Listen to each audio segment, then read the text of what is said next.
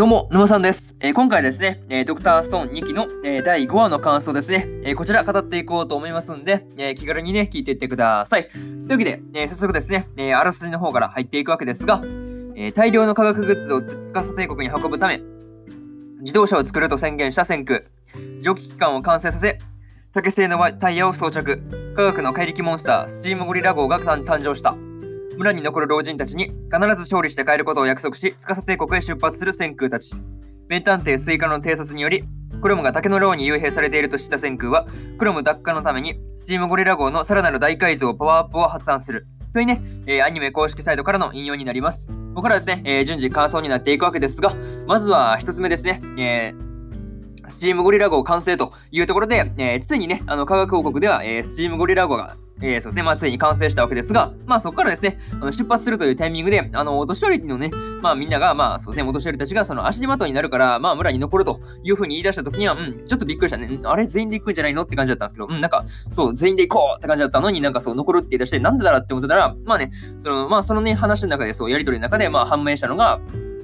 千空がね、まあ、自動車を作るって言い出したのには、言い出したのには、その科学道具を運ぶためだけじゃなくて、その長距離の移動が難しいお年寄りをね、あの乗せるっていうこともあの計算されていたというところがね、まあ、その辺が分かったっていうのがなんかね、まあ、これ分かった時に泣けるよね。そうそうそう。なんだかんだそう言いつつも、あの、お年寄りにちゃんと優しくね、そうやろうとしてるっていうのがすごいう千空のいいところだなっていうふうに思うんですよね。そうそうそう。いつもなんか、口ではね、なんか口とか態度ではなかなかね、冷たい感じがたまにあるけど、なかなかね、そう、なんか、実はね、そう優しかったりするところがなかなか千空らしさがありますよね。そう。っていうところと、まあ、これでね、まあ、その千空たちがね、まあ、石組村に、まあ、戻ってくる理由が十分にできたんじゃないかなっていうふうに、えー、思ったりしました。うんまあ、お年寄り、まあ、全員で行っちゃったらね、わざわざ石上村に、そうですね、戻ってくる必要がないんでね、まあ、そういう意味ではお年寄りが残ったっていうところで、うん、戻ってくる理由になったんじゃないかなっていうふうに、えー、思ったりしました。はい。えー、これが、えー、一つ目の感想でる、えー、スチームゴリラ号完成というところですね。はい。で、次、二つ目ですね。えー、クロムの居場所というところで、えー、司帝国のね、まあ、見える高台に、えー、陣地を科学王国側がね、まあ、構築したわけですが、まあ、先にね、まあ、気になったのが、そのクロムの捉え捉えられてる場所ですよね。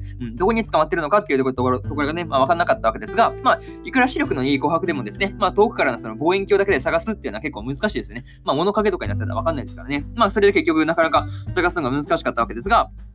まあ、ここでね、その大活躍をしたのがそのスイカだったというところで、まあ、相変わらずね、そう、うまいことをその偵察をしていたわけですが、まあ、本当ね、その、そんな、そんなスイカをね、まあ、一瞬っていうかね、まあ、あっさりね、まあ、見つけて、その騒いでね、まあ、居場所をその伝えるっていうクロムもね、まあ、行動からしてなかなか、うん、ナイスというかね、なかなかやるなっていうふうに思ったりしました。はい。まあ、そこからね、まあ、科学、科学王国側のね、まあ、戦闘の準備が動き出すって感じだったんで、まあ、なんか泣けますよね、そう。なんかそう、スイカの働きによって、なんか動き出すみたいな、なんかそういうところいいよな、いいよなっていうふうに、まあ、なんか、そうですね、あんまこういうふうに感じる人多分少ないだろうなっていうふうに思うんですけど、なんかこういうふうにね、うん、す、なんていうの、そのスイカのきっかけでなんか動いていく展開が結構いいなっていうふうに思ったりしました。はい。まあ、みんなのためにね、その頑張るスイカ、本当いいことだなっていうふうにね、えー、改めて思ったりしましたという話ですね。えー、これが、えー、二つ目の感想である、えー、クロムの居場所というところで、えー、次が三つ目ですね。えー、紙の盾でパワーアップというところで、えー、スチームゴリラ号ですね、まあ、さらなるパワーアップをさせるために、えー、千空が紙で盾を作るんですね。そう、まあ、盾を作ったというところで、ね、そうですね、あの、千空とその銀、金狼のね、まあ、その完成した紙の盾 VS、えー、槍、槍ですね。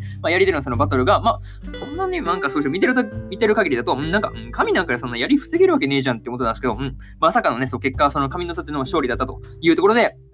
え、どういうことって感じですごいびっくりしたんですが、まあまあまあ、そのどうして耐えられるのと耐えられたのかっていうところでね、まあそう出てきたのがそのカーボンですよね。そう、カーボンが出てきたわけですが、まあそのカーボンの時でなんか懐かしいなっていうふうに思ったんですよね。そうそうそうそう。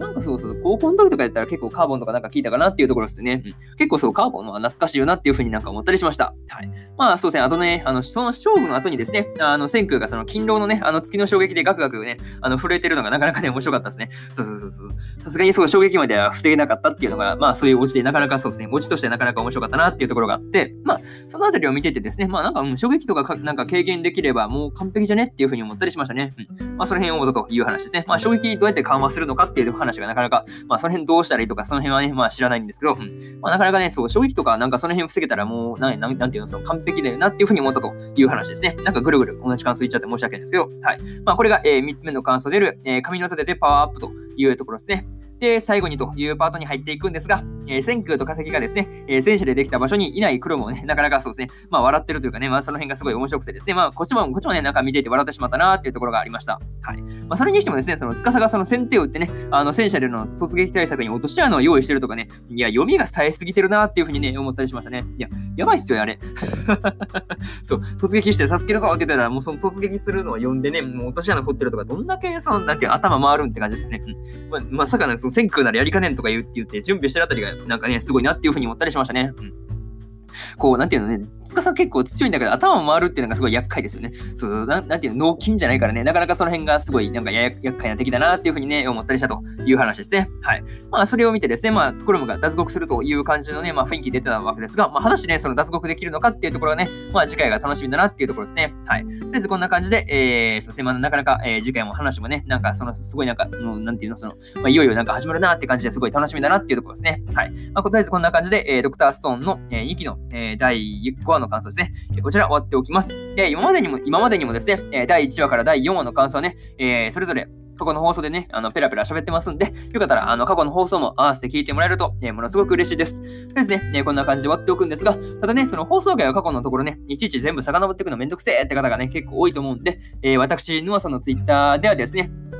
放送回をね、あの見やすくまとめてツイートするというようなこともしてますんで、よかったらあの見に来てもらえると、えー、各段とそのね、あの放送回をあの聞きたいとこだけ探して聞くというのは結構やりやすいかなっていうふうに思うんで、まあ、時間と手間がね、あの惜しいという方はですね、よかったら見に来てください。えー、Twitter のそのリンクは概要欄の方に貼っておいたんで、よろしくお願いします。で、今日はね、他にも3本更新しておりまして、えー、天地創造デザイン部の、えー、6話の感想と、五等分の花嫁2期の、えー、第6話の感想、えー、そしてですね、えー、例えばラストダンジョン前の村の少年が序盤の街で暮らすような物語の、えー、第6話の感想ですね、えこの3本更新してますんで、よかったらね、えこちらもね、すでにアニメの本編見たよって方がいらっしゃったら、まあ、こちらの感想もね、楽しんでもらえると、えいいのかなっていうふうに思ってます。はい。で、そうですね、え明日ですね、え明日も4本更新するんですが、え裏世界ピクニックの第6話の感想と、えー、呪術廻戦の18話の感想、えー、そしてですね、えー、オルタンシアサーガの6話の感想と、えー、日暮らしとの泣く頃に5の、えー、18話の感想ですね、えー。この4本更新しますんで、よかったら、えー、明日もラジオの方を聞きに来てもらえると、えー、ものすごく嬉しいです。とりあえずこんな感じで、えー、本日、